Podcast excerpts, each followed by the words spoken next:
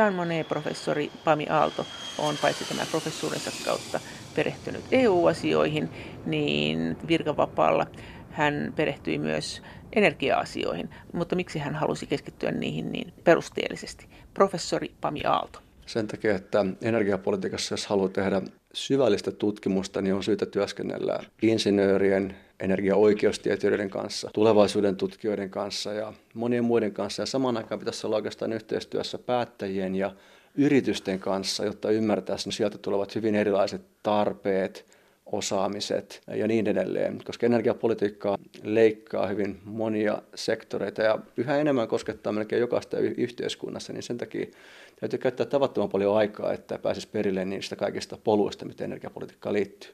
Eli se on säpäleistä. Niinhän sä oot sanonut tässä vuosien varrella, kun seuraa mitä sä oot puhunut, niin sä oot puhunut siitä, että jos puhutaan nyt EUn energiapolitiikasta, niin siinäkin on monta toimijaa, että se ei ole yhtenäinen EUn energiapolitiikka. Se ei ole komission hallinnassa kovinkaan vahvasti. Tämä on ehkä ongelma, joka korjattu tavallaan pitkällä aikavälillä. Että me ollaan lähdetty tilanteesta, jossa niin, ää, aikaisemmin energiapolitiikan keskiössä EUssa oli maakaasu ja ehkä öljy jossakin määrin, mutta ennen kaikkea maakaasu ja maakaasumarkkinoiden luominen. Jatkossa maakaasua ei tulla käyttämään, siis vuosikymmenen kuluttua ei tulla käyttämään niin paljon kuin nykyään. Ja silloin tullaan käyttämään enemmän niin kuin sähköä, jota nyt ei kuitenkaan useimmilla ole tuotettu maakaasulla. Ja sähkö on sellainen asia, joka on EUn markkinoiden piirissä. Ja komissiolla on näissä asioissa korkean tason kompetenssi. Eli komissio pystyy toimimaan sähkömarkkinatyyppisissä asioissa, koska ne kuuluu kilpailuoikeuden piiriin. Ja mitä enemmän me aletaan käyttämään sähköä jatkossa, eikä esimerkiksi poltata öljyä tai poltata maakaasua, vaan tuotetaan se sähkö jollain muulla tavoin, niin sitä enemmän komissiolla on toimivaltaa sähkömarkkinoihin liittyvissä kysymyksissä – kun taas ne maakaasumarkkinoihin liittyvät kysymykset, niin niissä on pitänyt ikään kuin mennä sellaisilla alueilla, mitkä on jäsenmaalle hankalia. Jotkut jäsenmaat on maakaasun tuottajia, joten heillä on tavallaan ollut perinteenä sellainen, että tämmöinen niin luonnon resursseihin liittyvä lainsäädäntö ja niihin, niihin liittyvä omistajuus on ollut tärkeää. Sitä ei haluttu luovuttaa komissiolle, mutta sähkön osalta kaikki on samalla viivalla. Kukaan ei ole tavallaan yksin oikeudella sähkön tuottaja tai sähkön kuluttaja. Tässä suhteessa me ollaan kaikki samanlaisia. Eli kun se on se joko tuuli tai ydinvoima tai maakaasu tai kivihiili muutettu sähköksi, niin sen jälkeen se onkin niin komission näpeissä.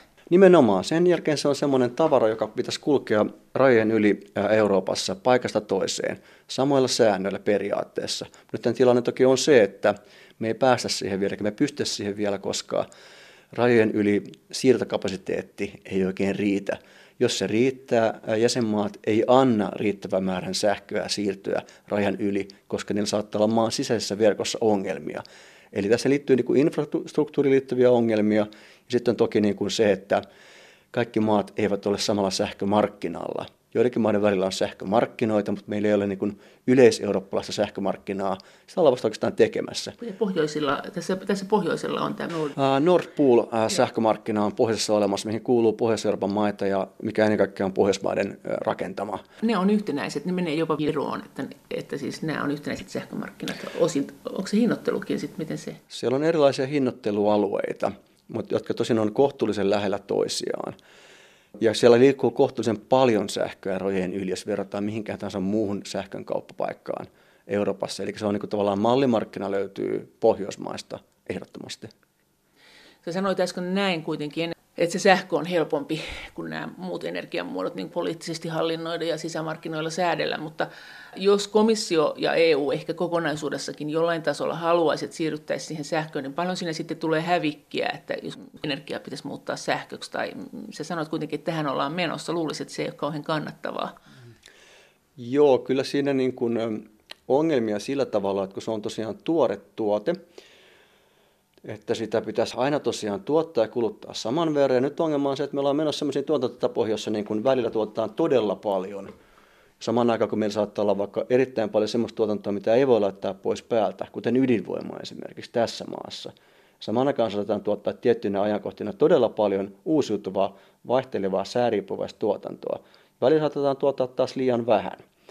Toisin sanottuna meidän pitäisi aika paljon käydä kauppaa keskenemme eri EU-maiden, jotta tämä vaihtelu voitaisiin tasata. Mutta onko, onko se mikään ratkaisu, jos ne on tämmöisiä sääriippuvaisia, kuten aurinko ja tuuli, eikö nämä me kaikki samassa syklissä? No, jos me voidaan käydä riittävästi kauppaa keskenään, me, niin. niin me voidaan tavallaan tasata niitä eroja. Joo. Jos me voidaan käyttää joitakin maiden niin sähkövarastoja, niin jos me voidaan varastoida sähköä vaikka lämpimään veteen ja konvertoida sitä uudestaan sähköksi, jos me voidaan varastoida jatkossa sähköä vaikka kaasuun ja konvertoida uudestaan, mutta kuten mainitsit, me hävitään siinä konversioissa, sähkön siirroissa eri muotoon, me hävitään aina energiaa jonkun verran. Ja mitä kauemmas mitä se siirretään, me menetetään jonkun verran jännitettä. Että se tavallaan se sähkö ei ole semmoinen niin kuin vesi, joka kulkee putkessa, vaan me aina menetetään jonkun verran. Ja samaan aikaan sitä pitäisi olla kaikkialla aina niin kuin ikään kuin riittävästi. Että se on vaikeasti hallittava tuote, vaikka se tavallaan yksinkertaistaa asioita, mutta se tuo todella paljon teknistä lainsäädäntöä, todella paljon teknisiä yksityiskohtia, tosi paljon infrastruktuuriin liittyviä kysymyksiä. Miten näiden maiden politiikat, näiden uusiutuvien energia, näiden sääriippuvaisten suhteen, niin miten ne eroavat? Kuka tuottaa, kuka ei, mitä ne oikein haluaa keskenään? Tämähän on kuitenkin näiden ilmastotavoitteiden kannalta ihan keskeistä, että näitä saataisiin käytettyä. Niin, se perusongelma on vähän niin kuin se, että EU-ssa kukin jäsenmaa saa päättää itse omasta energiapoliittisesta rakenteesta ja niistä energiatuotantomuodoista, joita haluaa käyttää. Ja jokaisessa maassa vähän erilaisia kapasiteetteja tuottaa. Melkein kaikkialla voidaan tuottaa aika paljon uusiutuvia, jos me halutaan laittaa siihen paljon pelimerkkejä. On vettä, aurinkoa, tuulta, maalämpöä, biomassaa joissakin maissa ja niin edelleen. Sitten näitä perinteisempiä fossiilisia tuotantomuotoja. Mutta jokaisessa maassa se miksi on vähän erilainen ja me annetaan sen olla vähän erilainen ja tästä aiheutuu kohtuullisen paljon ongelmia sen takia, että meillä tulee niin olemaan vaikeuksia esimerkiksi siinä, että miten me saadaan eri jäsenmaat toteuttamaan yhteisiä tiukkenevia tavoitteita uusiutuvan energian määrän suhteen, koska niissä on erilaisia energiantuotantoperinteitä, infrastruktuuria, investointeja, voimalaitoksia, varastoituja polttoaineita, autokantoja, rekkakantoja, jotka riippuu tietynlaisista polttoaineista. Tätä kaikki on niin kuin vaikea muuttaa, kun joka maalla on tavallaan omanlaisessa ongelma. Mutta tarkoittaako siis sitä, että maalämmönkin voi muuttaa sähköksi? Sitähän on ihan määrättömästi saatavilla. No me, on ratkaisu kaikkeen sitten? Me voitaisiin niin kuin lämpimään veteen esimerkiksi varastoida lämpöä. Ja tämmöisiä hankkeita on Helsingin allakin jo meneillään tällä hetkellä. Maalämmöstä vai roskanpoltosta? Jostain. Jostain juotuissa lämmöstä voitaisiin periaatteessa varastoida veteen ja pitää sitä varastona ja me voitaisiin konvertoida tästä sitten sähköä, mutta me menetetään toki siinä prosessissa. Mutta eihän siinä ole mitään väliä, jos se maalämpö on ilmasta käytännössä. Tämä on just tämä merkityinen pointti, että nämä uudet uusiutuvat eivät ole ollenkaan niin energiatiheitä kuin öljy tai kaasu tai kivihiili, vaan ne on ikään kuin tehottomampia tapoja tuottaa energiaa. Että ne vaatii paljon tilaa, infrastruktuuria – ja investointeja, mutta niitä on ikään kuin rajattomasti saatavilla. Ainakin jos me niin kuin lisätään runsaasti sitä tuotantoinfrastruktuuria. Meillä on todella paljon niin, potentiaalisesti sähköä, niin, sähköä ja lämpöä saatavilla. Haaleita vettä paljon johonkin altaaseen. Niin. Kyllä, esimerkiksi. Joten silloin se ei merkitse tavallaan, että me joudutaan laittamaan paljon paukkua siihen tuotantoon, koska se tuotanto sinänsä on lähestulkoon ilmaista sen jälkeen, kun infrastruktuuriinvestointi on tehty. No, miten ydinvoima linkittyy tähän kaikkeen? Sä äsken jo sanoit, että ydinvoimassa on tämä sama ongelma, että ei ydinvoimaakaan voi säädellä niin, että kuten vesivoimaa, että nyt, nyt tota, kun ei sitä tarvita, niin pannaan patoluukut kiinni. No sitä voidaan tietysti jossakin määrin säädellä. Ranskassa sitä tehdään vähän, mutta se on niin kuin hidasta ja aikaa viepää ja se ei, ole kauhean niin kuin, se ei vastaa kauhean nopeasti sellaiseen tilanteeseen, jossa vaikka sähköä tarvitaan nopeasti vähemmän tai enemmän ja niin edelleen. Mutta ydinvoiman iso osuus tämmöisessä maassa kuin Ranska tai Suomi tulee jatkossa olemaan sikäli ongelmallista, kun järjestelmään tulee paljon sitä nolla tuotantokustannusenergiaa. Et kun tuulivoimalla tai aurinkovoimalla on kerran rakennettu, sen pyörittäminen ei maksa juuri mitään. Siellä käy huoltohenkilökuntaa silloin tällä huoltamassa sitä, vaihdetaan varausia, mutta siellä ei ole henkilökuntaa töissä varsinaisesti, samalla tavalla kuin voimalaitoksessa. Eli kun tämmöistä sähköä virtaa markkinoille, kaikki tukkuostajat, isot sähköyhtiöt alkaa ostamaan sitä. Ne ostaa ihan kaiken ja kukaan ei halua sitä mitään muuta. Jolloin tämä muu tuotanto, mikä on pakko pysyä käynnissä, ikään kuin muuttuu negatiivisesti, tulee negatiivisen hintaiseksi. Ja oikeastaan pitää maksaa siitä, ne tuotteet joutuu maksamaan siitä tuottamastaan energiasta, jota kukaan ei halua just Sitten sillä hetkellä. Silloin tulee ongelma se, että mikä tuotanto leikataan pois niin kuin ikään kuin linjastosta, järjestelmästä, koska kaikkea sitä sähköä ei voi mahduttaa yhtä aikaa järjestelmää. Jos kapasiteetti on rajallinen, ottaa sitä vastaan. Sitä voimalaitos tota, voimaa tietenkin voi käyttää näiden kuoppien tasaamiseen, mutta onko tämmöinen, niin kuin, että, että sähköä vaan tulee joka paikasta, niin eikö tämä tulisi olevan helppo hoitaa? Se ei ole vielä meille iso ongelma, mutta se tulee jatkossa olemaan isompi ongelma ja varmasti se ei ole ihan, ihan triviaalikaan asia, koska oikeastaan se sähkö niin kuin kuitenkin pitäisi laittaa jonnekin. Tai meillä pitää olla selkeä poliittinen päätös, että mikä on se mekanismi, että mitkä uusiutuva energiaa tuottavat laitokset laitetaan ensin pois järjestelmästä, mitkä kytketään pois. Ja se ei ole houkuttelevaa, koska markkinat haluaa ostaa sitä tavaraa. Se on sitä halvempaa. Halvaa. Sitä halvempaa. Sillä hetkellä, kun sitä on ylituotantoa, sitä tulee todella edulliseksi. Niin, Kaikki haluaa ostaa sitä. Niin, ja tavallaan sitten... se muu tuotanto pitäisi silloin kytkeä pois, ja sitä on vaikeampaa kytkeä pois useissa tapauksissa. Ja nämä voimalaitokset, eikö ne tällä hetkellä jo valita sitä, että niille tulee kaikki ongelmat, että ne joutuu tekemään näitä puskurisähkömääriä tuottamaan, ja sitten ne ei saa kuitenkaan mitään tukia toisin kuin nämä muut. Voimalaitoksilla on niin kuin todella kovat ajat just nyt, niitä suljetaan, vanha, vanhan, vanhemman tyyppisiä lauhdevoimalaitoksia, joissa poltetaan tyypillisesti jotain polttoainetta tai polttoaineen sekoitusta. Ne joutuu tietyllä tavalla ottamaan sen taakan itselleen, koska kuitenkin me tarvitaan jonkinlaista niin kuin NS-perusvoimaa, tai me tarvitaan tietty määrä niin kuin sellaista tuotantoa, joka tasaa sitä säävaihtelevaa tuotantoa. Jean Monnet, professori Pami Aalto Tampereen yliopistosta. Onko EUlla sitten tai yhteisillä sähkömarkkinoilla joku ratkaisu tähän, mistä ihmiset nyt on ollut aika nyreissään osa, että, että saattaa olla, että sun sähkönkulutuksen perusmaksu huitelee jossain sadassa eurossa, vaikka sä oot käyttänyt vain muutamalla eurolla sähköä. Tuleeko tähän joku muutos vai tuleeko se olemaan niin, että tulevaisuudessa EU-alueellakin – jos näistä tulee yhtenäiset näistä markkinoista, koska meillä on nyt tämä yhtenäinen sähkömarkkina, niin rupeaa vaikuttaa siltä, että ehkä se onkin se talokohtainen sähkö järkevä silloin, kun on pieni sähkönkulutus jossain kesämökeillä ja muualla. Ollaanko, ollaanko EU-alueella siirtymässä tämmöiseen? Nyt tilanne on vähän sille epätyydyttävä, että me ollaan vasta kansallisesti rakentamassa tämmöisiä mekanismeja, joilla voidaan niin kuin lieventää sitä ongelmaa, että yhtäkkiä kaikki tarvitsee hirveän määrän tehoa niin kuin kylminä päivinä esimerkiksi. Ja on tulossa semmoisia, ja on tullut jo semmoisia niin kuin tariffeja kuluttajille, jossa sä maksat siitä, että sä käytät välillä paljon tehoa. Joo. Ja on tulossa systeemi, jossa niin kuin välillä hinnat saattaa kivuta todella korkealle, jolloin niin kuin mainitsit siitä, että on totta, että siirtomaksut ovat nousseet ja varmaan tulee jatkossa ehkä nousemaan lisääkin, koska me joudutaan tosi paljon investoimaan infrastruktuuriin, koska eri maiden välillä ja maiden sisällä pitää tasata sähkön tuotantoa eri paikoissa aikaisempaa enemmän. Pitää olla lisää siirtoyhteyksiä, lisää digitalisaatiota, kaikenlaista. Mitä se tämä, maksaa. Mitä tämä tulee tarkoittaa eurooppalaisen kuluttajan kannalta? No se tulee kyllä tarkoittamaan sitä, että olisi hyvä, jos kuluttajat voisivat olla ikään kuin hivenen valveutuneempia. Komissiohan pyrkii niin kuin suuntaamaan nyt energiapolitiikkaansa kuluttajille ja osallistamaan kuluttajia, koska tavallaan ollaan menossa järjestelmästä pois, missä kaikki oli ennen tavallaan voimalaitoksissa ja tuotannossa ja polttoaineessa. Enemmän sellaiseen, jossa kaikki on nykyään niin huomioon verkossa ja kulutuksessa ja sen kulutuksen hallinnassa.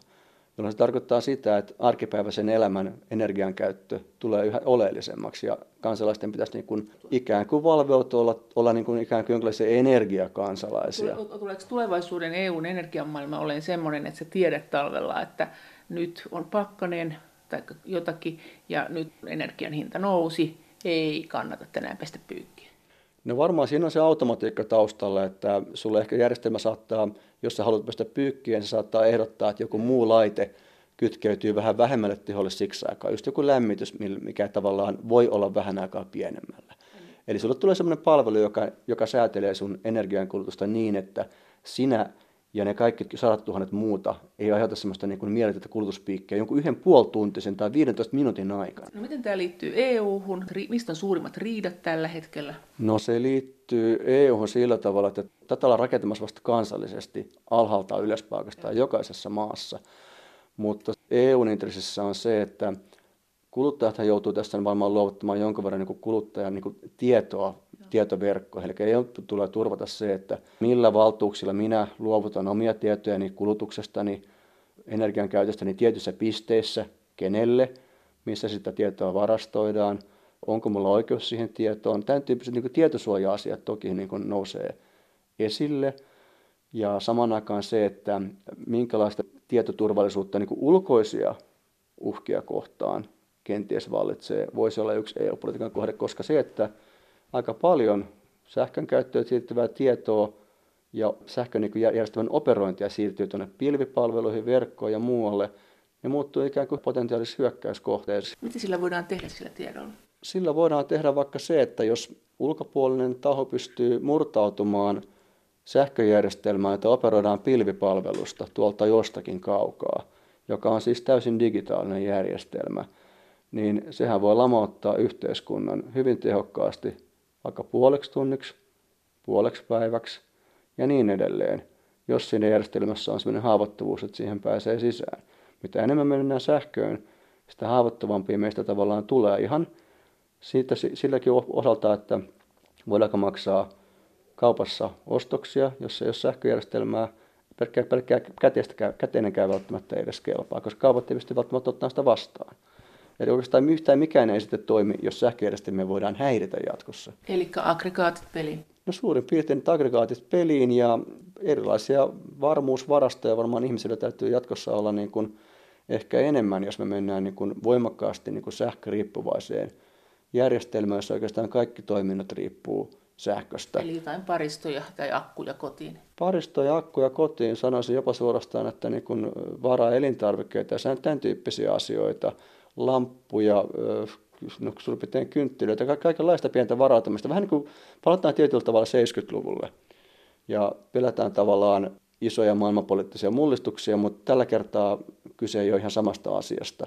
Mutta kun tavallaan se vastuu sähkön osin tuottamisesta, mutta myös eri tavalla sähkön käyttämisestä siirtyy kuluttajalle jollakin tavalla, niin niitä täytyy myös varautua sellaiseen tilanteeseen, että sähkö ei olekaan yhtä paljon käytettävissä, tai hetkellisesti järjestelmää häiritään niin paljon, että sähkö ei juuri ollenkaan käytettävissä. Miten tämä ilmastoasia nyt näkyy tässä energiapolitiikassa, mitä EU tekee? Mitä se tarkoittaa ilmastotavoitteiden suhteen? Luuletko, että me tullaan saavuttaa? Nyt on Kioto, Pariisi, me saavutetaan 2020 tavoitteet varmaan aika helposti. Eli se, se, on, se on Kiotosta tuleva EUn oma. 20 prosenttia vähemmän päästöjä kuin 1990, 20 prosenttia uusiutuvia ja 20 prosenttia enemmän energiatehokkuutta. Kahden vuoden kuluttua se saavutetaan ja nämä 2030 tavoitteet, eli noin 40 prosenttia vähemmän päästöjä, 32 pinnaa enemmän uusiutuvia ja energiatehokkuutta – niin niiden osalta niin kun jäsenmaiden suunnitelmat on vielä auki. Ja nyt tilanne on se, että jäsenmaat joutuu parin vuoden välein raportoimaan komissiolle, kertomaan omista suunnitelmistaan. Komissio saattaa ojentaa heitä tai pyytää korjaamaan suunnitelmia, vähän niin kuin tapahtuu budjettien kohdalla tällä hetkellä. Eli tästä tulee aivan varmasti riitoja, koska kaikkien jäsenmaiden suunnitelmat ei tule tyydyttämään varmaankaan komissiota. Sen pitää vahtia, että EU pääsee kokonaisuutena niihin 2030 tavoitteisiin ja että kukin maa kontribuoi riittävästi niihin EU-tavoitteisiin. Ja varmaan tulee, pystyy näkemään tilanteita, missä tulee maita, jossa tavoitteiden asettelun niin kuin toimenpiteet ei ole riittäviä komission näkökulmasta. Mutta ongelma on se, että me joudutaan kiristämään näitä vaatimuksia, jos me halutaan oikeasti vastata niihin tavoitteisiin, mitä Pariisissa kaikki maailman maat poliittisesti sitoutuivat tekemään. Tuossa lähimmän 4-5 vuoden kuluessa joudutaan kiristämään niitä tavoitteita, kansainvälisen ilmastopaneelin niin kuin viimeaikaisten löydösten valossa. Eli joudutaan tekemään todella paljon, joudutaan varautumaan siihen, että kuluu rahaa, joudutaan varautumaan myös siihen, että energiatransitiota, niin kuin siirtymää uusiutuvia, joudutaan nopeuttamaan aika kovaa vauhtia. Jean Monnet, professori Pami Aalto, Tampereen yliopistosta. Mitä konkreettisia asioita se oletat, että tulee tapahtua esimerkiksi lähimmän viiden tai lähimmän kymmenen vuoden varrella? No varmaan useimpiin maihin tulee todella aggressiivisiakin sähköautopolitiikoita esimerkiksi, koska liikenne on kohtuullisen iso energiankulutuksen sektori ja se autokanta uusiutuu nopeammin kuin vaikka rakennukset. On rakennuksia, jotka ei uusiudu oikeastaan koskaan, niitä voidaan ehkä vähän tiivistää ja muuta vastaavaa, mutta liikennesektorilla saadaan melko nopeasti asioita aikaiseksi. Teollisuudessa voidaan vielä tehdä jonkun verran teollisuuden kulutuksia ilman muuta, mutta sitten toinen on tietysti energiantuotanto. Että tota, kyllä tämä ilmastotavoitteiden kiristyminen ja sitten niin sektoreita, joita ihan ei vielä paljon koskettu. Lentoala on pikkusen alkanut sopimaan keskenään, meriliikenneala on alkanut pikkusen sopimaan keskenään toisenlaisten polttoaineiden käyttämisestä ja asteittaisesta siirtymisestä vähemmän saastuttaviin polttoaineisiin. Siis oletatko että lentoliikenne tulee vähenemään, että se sovitaan keskenään? Ei varmasti tule vähenemään, että kaikki ennustet tosiaan on sitä, että enemmänkin lentoliikenne tulee kasvamaan, mutta lentoliikenteessä pitäisi siirtyä jonkinlaisiin sekoituksiin biopolttoainetta ja kerosiinia, ja pitkällä tähtäimellä tietysti sielläkin on, on niin tavallaan se sähkö. Se, se, on, se on hyvin, hyvin, hyvin kaukana, mutta tota, jos jossain, niin lentokoneessa täytyisi pyrkiä, ehkä se bio, biopolttoaine pitäisi varmaan niin kuin mun näkemyksen mukaan niin satsata sinne lentos, lentosektoriin. Raskaaseen liikenteeseen pitäisi siirtyä käyttämään biokaasua ja mahdollisesti sähköä. Lentoliikenteessä on, on vaikea sitten nopeasti sähköä lentoliikenteessä, joten jos käytetään biopolttoaineita, niin kuin edistyneet biopolttoaineita, niin silloin pitäisi käyttää lentoliikennesektorilla. Mutta EUn ongelma tässä nyt on se, että EUssa olisi tiettyä halua lentoyhtiöiden välillä olla ikään kuin vihreämpiä kuin mitä nyt ollaan. Mutta lent- sääliikenne kilpailee Persialahden lentoyhtiöiden kanssa, joilla on halpaa polttoainetta saatavilla. Eli tämä on globaali, hyvin vaikea kilpailustella. Ihan niin kuin metalliteollisuus kilpailee kiinalaisten, venäläisten kanssa, jenkkien kanssa. Globaali teollisuus, joka käyttää tosi paljon energiaa. Että eurooppalaiset sopimukset ei ole vielä mitään, koska nämä firmat menee nurin, jos ne tavallaan ei pysty sopimaan omien kump- kansainvälisten kumppanien kanssa siitä, että on yhteiset pelisäännöt, joilla nostetaan vaikka polttoaineen hintoja tai tehdään niistä ympäristöystävällisempiä. Mutta EU ei voi tehdä sitä, että EUn alueella esimerkiksi pitäisi käyttää biopolttoaineita EUn lentokentillä. No kyllä me varmaan voidaan tehdä kokeiluja ja Norjassa ja muualla onkin kokeiluja tältä osin, mutta kyllä se vaikeus on se, että, että me halutaan kuitenkin myös, että eurooppalaiset lentoyhtiöt pystyy olemaan yhteistyössä muiden maanosaiden lentoyhtiöiden kanssa. Ja on oikeastaan melkein pakko jossakin määrin sopia globaaleista standardeista, mitä tulee polttoaineeseen. Tämä on ihan helppoa lentokoneella, että sanoo, että mm, jos te tuutte tähän meidän kentälle, niin teillä on tämmöistä tämmöistä polttoainetta, kuka tahansa tulee, ja sitten jos te menette jonnekin muualle, niin sitten tehän olette kyllä tavallaan vetänyt varmaan tankit tyhjäksi siinä vaiheessa, kun te menette sinne seuraavalle kentälle, että mutta jos tänne tulee tai täältä lähtee, niin pitää olla nämä. Eikö tämä ole helppo? Ajatus ei, ei ole hullu, että ehkä voitaisiin kenties tehdä niin kokeiluita, jossa me tietyillä lentoasemilla – var, aletaan kokeilemaan, että täältä saa vaan tankata tämän hintaista polttoainetta ja siinä on tietty sekoite biopolttoainetta ja kerosiinia. Me voitaisiin ajatella tällä tavalla, mutta silloin me nostetaan tie, siellä asioivien lentoyhtiöiden kustannuksia. Ja tavallaan silloin ne sanoo, että me ollaan kilpailullisesti epäreilussa asemassa niihin lentoyhtiöihin, jotka ei lennä tänne. Niin. Eli meidän kustannukset nousee. No, sen, silloinhan kuluttaja maksaa sen, että jos se nyt haluaa mennä vaikka jonnekin olettakaa, että vaikka Strasbourg nyt yhtäkkiä päättäisi, että täysistunto viikolla tänne ei nyt tulla ilman, jos ei ole biopolttoaineita, niin äh, se, silloinhan se kos, koskisi niin kuin kaikkia tasaisesti. No kyllä se koskee... Kuitenkin ihmiset haluaa mennä sinne. Sittenhän ne voisi mennä junalla. Että sehän olisi taas sitten, että et kyllähän se niin kuin... No se on ehkä, eh, ehkä näin, mutta mä, mä pelkään, että sieltä lentoyhtiöiden, lentoyhtiöiden puolelta tulee aika tiukka teksti siitä, siitä että, että he haluaisivat, että hän niin kuin haluaa periaatteessa itse säädellä ennen kaikkea. Mutta mä luulen, että sieltä tulee aika tiukasti sen suhteen, että he haluavat mahdollisimman globaalin itsesäätelyn. he tulee olemaan niin kuin EU, ja joo kyllä, kaikki teollisuudet haluavat sitä, mutta he tulee olemaan niin kuin EU ja muutamien muiden maiden niin kuin ajamana menemään tehokkaampaan itsesäätelyyn. Varmaan, näin tulee varmaan tapahtumaan, mutta, mutta kun se ongelma nyt on se, että siihen tehokkaampaan itsesäätelyyn pitäisi mennä varmaan aika paljon nopeammin kuin mitä he tällä hetkellä ehkä ajattelee. Et se tulee olemaan suuri riita. No, entäs sitten maakaasu ja kivihiili? Siis nämä tämmöiset tavallaan niin jollain lailla auringonlaskun energiat, mutta tuntuu kuitenkin, että eikö Saksakin kuitenkin koko ajan käytä kivihiiltä? Kivihiili tulee olemaan niin kuin globaalisti niin kuin about samalla tasolla kuin mitä se on tällä hetkellä – täällä meillä me ruvetaan kieltämään kivihiilen käyttöä, ihan niin kuin Suomessa on tehty niin kuin jonkinlaisella aikajanalla. No onko se mikään ratkaisu siis globaalisti, koska kyllähän se, varmaan se kivihiili sitten kuitenkin joku sen käyttää ja sitten varmaan halvemmalla hinnalla, jos ei täällä ole markkinoita. No kivihiilelle on varmaan muitakin, käyttö, muitakin käyttö, teollisia käyttöjä kuin energia. energia no siis kyllä me voidaan niin kuin hiiltä käyttää ener, ener, muukin kuin energiaa, mutta tota, tokihan tällä hetkellä jalostaa energiakäyttöä hirveän paljon. On, tot, on totta, se on globaali ongelma. Mihin sitä voisi siis käyttää ihan vain muuten? Me voidaan metallialusteollisuudessa käyttää niin kuin erilaisia hiilipohjaisia tuotteita, kyllä, kyllä voidaan käyttää. Mutta tota, kivihiili on globaali ongelma sikäli, että muualla maailmassa se kivihiili, mitä me ei osteta, toki työntyy muualle maailmaan sitten, ja se on halpaa kivihiiltä, ja näissä monissa maissa olisi paljon uusiutuvaa energiaa saatavilla potentiaalisesti, mutta se joutuu sitten kilpailemaan sen halvemman kivihiilen kanssa, mikä mitä me ei haluta enää ostaa. Joten näissä maissa syntyy erinomaisen suuria ongelmia. Maakaasu taas sen sijaan varmaan tulemaan pitempään mukana kuvioissa, koska se on niin hieman vähemmän saastuttava kuin öljy ja kivihiili, ja sitä tullaan tarvitsemaan varavoimana, ja sitä voidaan käyttää niin biokaasun rinnalla.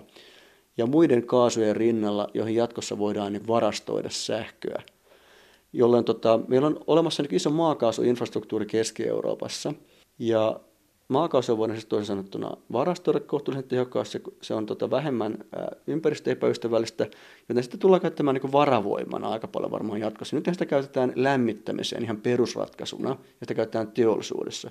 Mutta teollisuudessa voidaan korvata jatkolla sähkössä, jos tulee näitä globaaleja sopimuksia, jossa vaikkapa metalliteollisuus menee osittain sähköön maakaasun sijasta omissa prosesseissaan. Kotien lämmityksessä voidaan mennä ilmalämpöpumppuihin tai muihin lämpöpumppuihin, jolloin ne käyttää pikkusen sähköä ja maalämpöä tai niin kuin lämmönvaihteluita hyväksensä, jolloin me päästään eroon maakaasusta siellä. Mutta maakaasu tulee varmaan, varmaan tarvitsemaan niin varavoimaratkaisuna. Tämmöinen puskurityyppinen homma, joka tarkoittaa sitä, että se ei ole enää tämmöinen niin bulkkituote ehkä jatkossa, jolla on tasainen, edullinen, kiva hinta, vaan sen hinta saattaa olla aika isokin tietyissä tilanteissa, jolloin sitä niin kuin tarvitaan paljon yhtä aikaa, jolloin sillä saattaa tulla hintapiikkejä jolloin se, että maakaasu on niin markkinoilla oleva tuote, jota voidaan tehokkaasti ja nopeasti siirtää maasta toiseen Euroopan unionin sisällä, johon meillä nyt on lainsäädäntö, pikkusen jo infraakin, niin nousee ehkä erinomaisen tärkeäksi asiaksi jatkossa. Mutta sen kokonaisvolyymit ei välttämättä tule olemaan pitkältä tähtäimellä niin isoja kuin nyt. No, Saksan kivihiili? Saksan kivihiili on sikäli niin merkityksetön, että sillä sektorilla työskentelee noin 30 000 ihmistä tällä hetkellä. Eli siellä työskentelee alle 10, 10 prosenttia siitä, mitä työskentelee uusiutuvassa energiassa. Eli tavallaan niin painosusryhmänä se on melko pieni.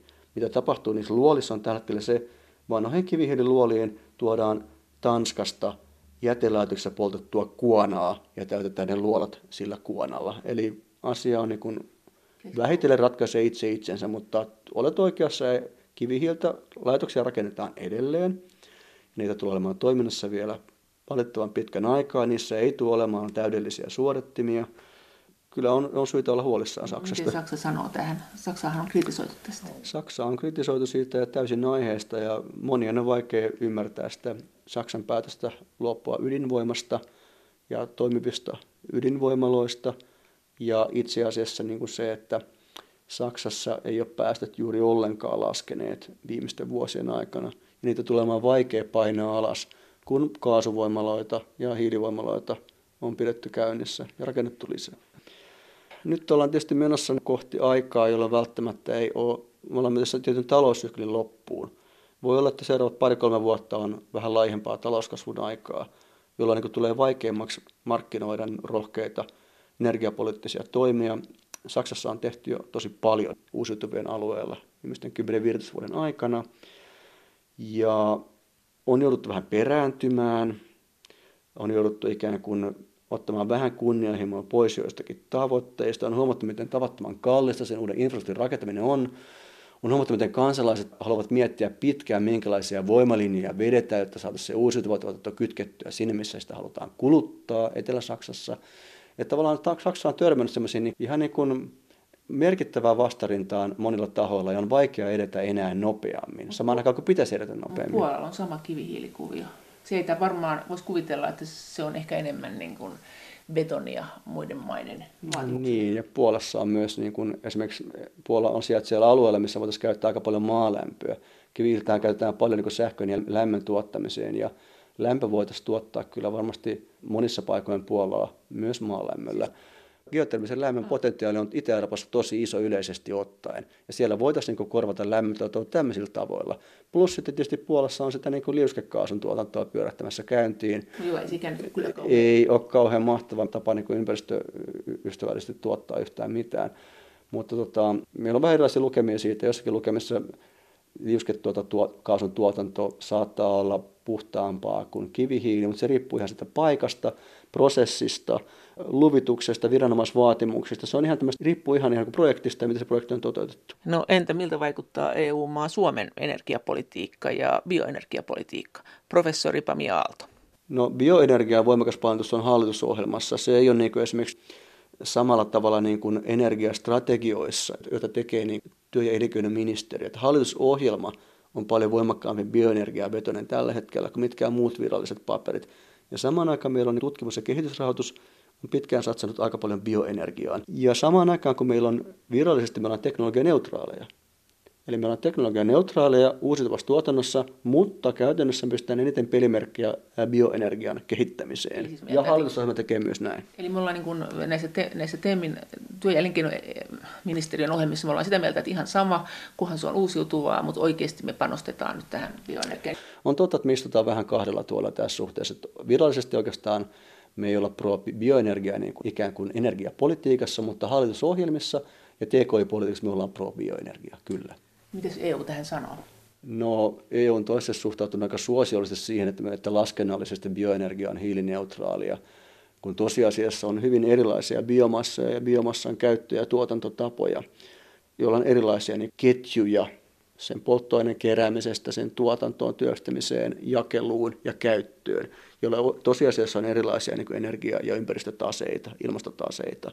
Et nyt tällä hetkellä laskennallisesti EU puoltaa meille edullista kantaa, jonka mukaan bioenergia on ilmastoneutraalia, mutta tosiasiassa siellä sektorin sisällä tapahtuu aika paljon erilaisia asioita, joita voidaan jatkossa niin kuin ikään kuin käsitellä eri, eri tavoilla. Mistä pahin on? No, Suomen niin kuin infran näkökulmasta on se, että aletaan kiinnittää huomiota sellaisiin bioenergiaketjuihin, joissa ilmastotase ei ole yhtä hyvä kuin joissain toisissa. Miten? Me ollaan investoitu niihin paljon. No, no esimerkiksi biopolttoaineet on, on eräs, joka on niin tavallaan vaaravyöhykkeessä, että on olemassa laskelmia, jossa biopolttoaineen ilmastotase ei vertaudu kauhean suosiollisesti vaikka siihen, että se biomassa tehtäisiin sähköksi ja kulutettaisiin sähkönä. Ja se sähkö vaikka käytettäisiin sitten ilmalämpöpumppujen tai muiden lämpöpumppujen ikään kuin Mutta, käyttövoimana. Mutta entä kuluttajat? Miten paljon meillä panostetaan kuluttajien tukemiseen, kun pyritään saavuttamaan nämä EUn yhteiset ilmastotavoitteet? Professori Pami Aalto.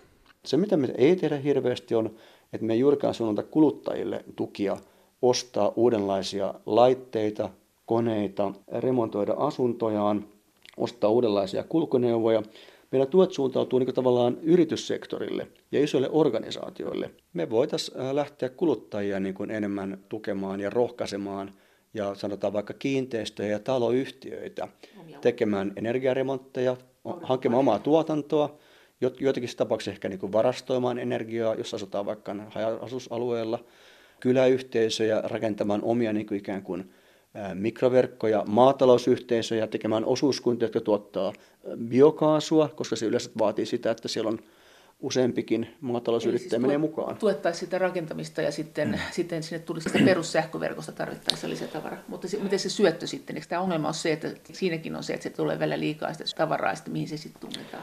No kyllähän siinä herää sitten kaikenlaisia kysymyksiä, että jos koko Suomi alkaa kontrolloimattomasti tuottaa sähköä ja lämpöä. Ja jos me tehdään lainsäädäntö, jossa verkkoyhtiöiden pitää ottaa sitä vastaan. Nythän meillä ei ole sellaista lainsäädäntöä, joka pakottaa verkkoyhtiöt ottamaan aina vastaan, vaan se on tapauskohtaista. Verkkoyhtiö ottaa vastaan, maksaa jotain, vähän tai vielä vähemmän. Jos me tehdään sellainen lainsäädäntö, mikä tavallaan pakottaa verkkoyhtiöt ottamaan vastaan pientuotantoa, sähköä ja lämpöä, niin silloinhan meille syntyy ongelma. Ja jos me samalla tehdään kannusteet että kannattaa tuottaa sähköä ja lämpöä myös pienellä mittakaavalla, niin silloin meille syntyy se tilanne, jossa meidän pitää investoida yhä enemmän siihen verkkoinfrastruktuuriin, että se pystyy ottamaan sen vastaan. Onko tämä sama ongelma koko EU-alueella? Tämmöisiä ongelmia on ilmaantunut EU-alueella. Esimerkiksi niin kuin niissä maissa, missä on tehty tämmöisiä lainsäädäntöjä, että täytyy ottaa sähköä vastaan, niin se on tuottanut tietynlaisia ja on tuottamassa tilanteita. Se on helppo hanskaa, kun on sanotaan karkeasti niin 20 pinnaa sähkön tuotannosta on uusiutuvaa. Sitten kun me mennään sinne kolmeen, neljään, viitenkymmenen, mikä on niin kuin Tanskassa alkaa olemaan jo tilanne, silloin me aletaan kohdata niin kaikenlaisia haasteita. Ja monet maat on nyt liikkumassa niihin tilanteisiin. No, onko EU tietoinen tästä? No, EU on tietoinen siitä kyllä sikäli, että tosi paljon niin kuin EU satsaa tällä hetkellä erilaisiin energian infrastruktuurihankkeisiin, jotka ylittää rajat. No, Energiarajat ylittää, mutta EU satsaa edelleen yhä eniten niin kuin, rahat menee toki maataloustuotannon tukemiseen, eikä niin kuin energiainfrastruktuurin tukemiseen. Oletko sitä mieltä, että se on väärin? Pitäisi saada nämä liikkumavaraa EU-budjettiin. Eli tällä hetkellä hirveän iso osa on lukittu olemassa olevaan maataloustuotantoon, mikä kilpailee globaalilla markkinoilla ja joka subventoi eurooppalaista tuotantoa. En sano, että se pitää yhdessä yössä poistaa, mutta me voitaisiin kenties harkita hivenen sitä, että voidaanko me pieniä siivuja alkaa uudelleen ohjata – tai kasvattaa hyvin maltillisesti EU-budjettia, jotta me voidaan ikään kuin rakentaa enemmän sellaista rajat ylittävää infrastruktuuria, joka mahdollistaa energiasiirtymien toteuttamisen EU-maissa, koska se tekee meistä enemmän keskenään riippuvia. No, sä oot sanonut, että jos sen tekee näin, niin siitä osa energiaa häipyy matkan varrelle. Osa häipyy matkan varrelle jo, mutta me silti tarvitaan se, se siirtoinfrastruktuuri tarvitaan joka tapauksessa, koska maiden välinen tuotantoerot tulee olemaan eri päivinä ja kellonaikoina niin hurjan isoja. Me tarvitaan se silti, vaikka sitä osa, osa häviäisikin matkan varrelle. Paljon, kun nyt tulee nämä budjettineuvottelut, EU, nämä seitsemänvuotisen budjettiraamin budjettineuvottelut, niin olisiko tämä nyt tuhannen taalan paikka koittaa tehdä maataloudesta enemmän energiaomavarainen? Sehän ei ole. No taas tuhannen taalan paikka miettiä niitä liiketoimintamalleja, mitä meillä niin kuin on esimerkiksi maataloudessa ja mitä meillä on metsäsektorilla, että me voitaisiin maataloudessa esimerkiksi hyödyntää näitä liiketoimintamalleja sillä tavalla, että maatalousyrittäjät, toki he niin viljelee maata, tuottaa maataloustuotteita, mutta siellä on agroturismia, mutta siellä voisi olla myös energialiiketoimintaa maataloudessa, jossa tuotetaan energiakasveja, kerätään lietettä talteen, kerätään ylimääräistä korjattua heinää, rehuksikilpaamatta tavaraa talteen, käytetään se niin kuin energiatarkoituksiin. Kaikenlaista tämmöistä niin kuin voitaisiin tehdä enemmän, siihen voitaisiin tehdä kannustimet, koska ei sitä tehdä ilman kannusteita. Siihen tulee investointeja maatalousyrittäjiltä, tarvitaan se niin kuin keräysinfra, jakeluinfra, tuotantoinfra. Eli tämmöinen kaikki biomassa, niin lahonneet, kastuneet heinäpaalit sun muut niin, ja, ja karjanlanta, niin läjetettäisiin jonnekin, tehtäisiin biokaasua, sitten autot töksyttäisiin siitä ja hakisi vaikka siitä energian itselleen ohi mennessä. Tämmöistä voisi olla niin kuin jopa EUn laajuista tukipolitiikkaa, että voisi olla niin kuin selkeä signaali siitä, että tämä on jatkossa tärkeää ja se halutaan tehdä kannattavaksi. Nyt tähän niin jäsenmaat tekee, jos tekee tällä hetkellä. Eli se idea olisi sun mielestä se, että jos haluaisi tehdä tämän niin kuin ilmastoystävälliseksi, niin nyt ne tuottaa sitä uusiutuvaa energiaa, ne olisi kuitenkin kasvussa ne pellot, ja sitten jos tulee elintarvikekriisi, ne voisi muuttaa elintarviketuotantoa, mutta me voitaisiin tätä ilmastotalkoota hoitaa tätä kautta, että maatalous olisi monipuolisempaa ja siellä tuettaisiin energiatuotantoa. Tämäkö tämä on niin kiteytettynä? Me voidaan kiteytettynä sanoa noin, että pienessä mittakaavassa maataloudessa voidaan tehdä enemmän kuin ilmastotaseen hyväksi ja maatalouden elinvoimaisuuden hyväksi. Se on täysin mahdollista. Se on ihan win-win. Entäs tämä suuri ydinvoimala-kysymys? Suuri ydinvoimakysymys on sellainen, että, että Eurooppa rakennetaan muutama ydinvoimala lisää ja todennäköisesti se homma hyytyy siihen niin, että nämä ydinvoimalat ei enää kykene kilpailemaan kauhean hyvin sellaisilla markkinoilla, jossa sähkön hinta on välillä ja useinkin varsin varsin halpaa ja saattaa niin kuin olla paineita, että vaikka me rakennetaan kallista infraa, niin, niin välillä sähkö on kuitenkin niin edullista, että ydinvoimalla tulee olla vaikea kilpailla sen kanssa samaan aikaan, kun niiden turvallisuusvaatimukset on nostettu ylös piikkiin asti. Eli heillä on kustannukset kasvaneet ja samalla energian hinta on ehkä laskemaan päin. Eli siellä tulee kannattavuusongelmia. Ja nämä on niin monimutkaista teknologiaa, kun taas tämä uusiutuva teknologia on pääsääntöisesti aika yksinkertaista tavaraa. Ne ei ole kauhean monimutkaisia ne tuulivoimalat tai aurinkovoimalat. Ja ne on niin laitteita ja koneita aika monissa tapauksissa, joita kuluttajakin voi ostaa. Eli se ei ole, moni, se ei ole huipputekninen ydinvoimalata rakennetaan vuosikymmeniä tai vuosikymmen. Se on tosi erilainen niin kuin idea tuottaa energiaa. Ja se tarkoittaa myös sitä, että kustannukset on toisenlaisia. Tämä tarkoittaa suomeksi sitä, että tämmöiset lomamökit pitkin Eurooppaa, niin ei niitä enää kannata niin sanotusti sähköistää sähköverkon kautta välttämättä, vaan nämä tulee olemaan niin omien pikkuvoimaloitensa varassa. Nimenomaan, ja nimenomaan sähköpiuhoja ei tarvitse vetää joka nimeen ja notkoon, vaan esimerkiksi meillä voi olla haja voi olla niin paikallisia resursseja käyttäviä mikroverkkoja, jonne ei välttämättä kannata vetää piuhoja ollenkaan. Siellä voi olla sitten jonkinlaisia varavoimaratkaisuja. Saattaa olla myös niin, että tämmöinen niin kuin ihan off-grid-tyyppinen homma, eli verkosta uloskytketty alue. Tai näitä saattaa syntyä sinne niin kuin ihan sanotaan, että niemen ja notkojen taakse ja vuoren taakse suorastaan saattaa syntyä tämmöisiä alueita, johon ei tule ikään kuin valtakunnan sähköä tai alueen sähköä ollenkaan. Niitä, ne on pieniä, pieniä juttuja, pieniä ratkaisuja, mutta ne sitten pikkusen, jos niitä syntyy, ne vähän laskee sen verkon ylläpitokustannuksia. No jos seuraat sitä EU-keskustelua, niin tämmöinen energia-asiahan on hyvin kiinnostava. Siinähän on monta lobbariporukkaa pyörii siinä ympärillä. Ja sitten siinä on tietysti komissio ja jäsenmaat. Mitkä silloin ne suurimmat taistelut? Isoimmat taistelut EU:ssa käydään Itä-Euroopan, Pohjois-Euroopan ja Länsi-Euroopan välillä niin kuin ylipäätään uusiutuvien ja ilmastopoliittisten tavoitteiden osalta. Sitten on energiaintensiivinen teollisuus, joka kilpailee globaalisti, eli metalliteollisuus. Erityisesti sanotaan niin kuin maakaasun käyttö, esimerkiksi metalliteollisuudessa eräs kysymys, mikä tulee nousemaan. Se on tällä hetkellä edullisempi ratkaisu kuin sähkön käyttö metalliteollisuudessa, että se on yksi kysymys. Ja toinen on sitten, että kaikki öljystä riippuvaiset sektorit on aika isoja lobbareita.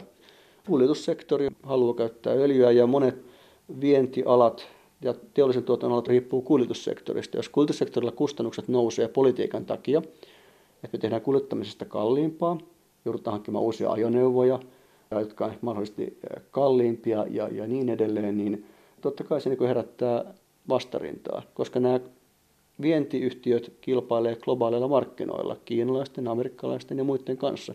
Ne ei halua nostaa kuljetuskustannuksia. Onko tulossa jotakin uusia esimerkiksi EU-alueelle käytettäviä teknologioita, jotka meille tulee joko imemään sitä hiilidioksidia ilmasta tai pelastaa meidät jollain autoenergialla?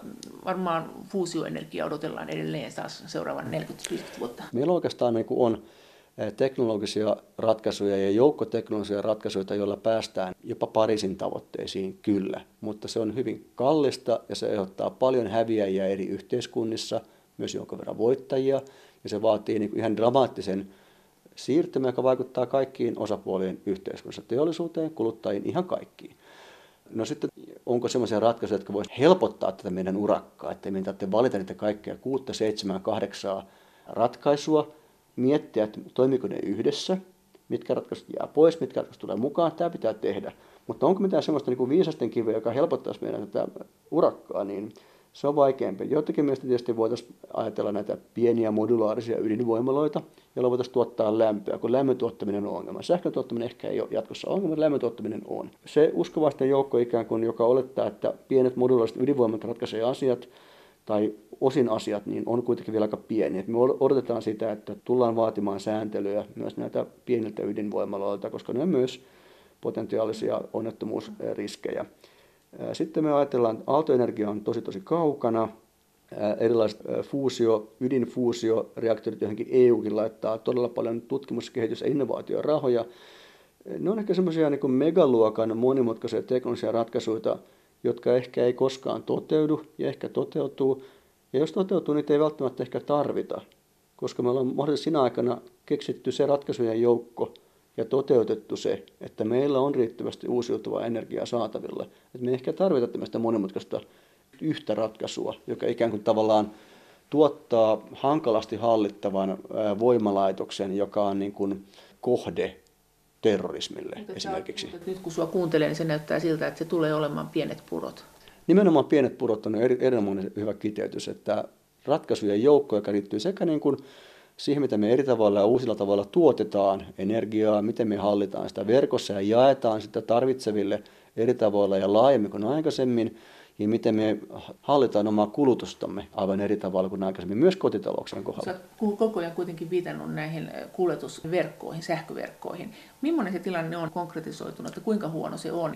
Tilanne on se, että nyt niin kuin esimerkiksi Eurooppaan tulevasta maakaasusta noin 10 prosenttia kaupitellaan rajojen ylitse toisiin maihin, eli osa siitä kiertää maasta toiseen. Mutta sähköstä tilanne on se, että kiertää noin prosentin verran maasta toiseen.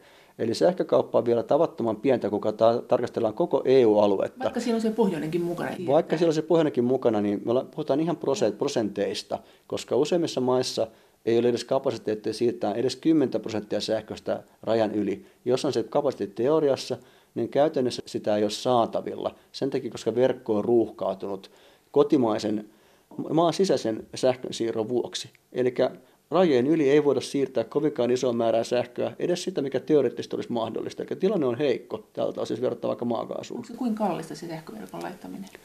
No kyllä ne on, niin kuin, me puhutaan niin kuin todellakin niin kuin, ö, satojen miljardien investoinneista kaiken kaikkiaan koko EU, EU-tasolla, että me saataisiin sähköinfrastruktuuri kuntoon kaiken kaikkiaan. Me puhutaan todella isoista rahoista mutta niin kuin ne on täysin mahdollisia investointeja. Mutta onko siis ihan, onko, mitä, mitä se niin kuin konkreettisesti tarkoittaa, että jos sä menet tuollaiselle huonolle alueelle, niin mitä ne sähköverkot on? Mitä siellä siis tapahtuu? No, voi käydä vaikka tämmöisiä Saksan kaltaisia skenaarioita, jossa niin sähköverkko ei pysty ottamaan vastaan kaikkea tuotantoa, jolla se lähtee kiertämään jonnekin muualle. Sitten sähköä ei voida niin kuin ikään kuin hallita ja pitää paikoilla, vaan se pitää, sähköä pitää päästä jonnekin. Eli meille tulee tämmöisiä tilanteita, joissa naapurimaat joutuu ottamaan suunnittelemattomia määriä sähköä vastaan. Näin sanoi Jean Monnet-professori Pami Aalto Tampereen yliopistosta. Kiitos teille kaikista kommenteista ja viesteistä. Kaikki kommentit ja viestit ovat aina hyvin tervetulleita ja niitä voi lähettää sähköpostiosoitteeseen maija.elonheimo.yle.fi ja sen lisäksi me voimme myös keskustella näistä asioista Twitterissä.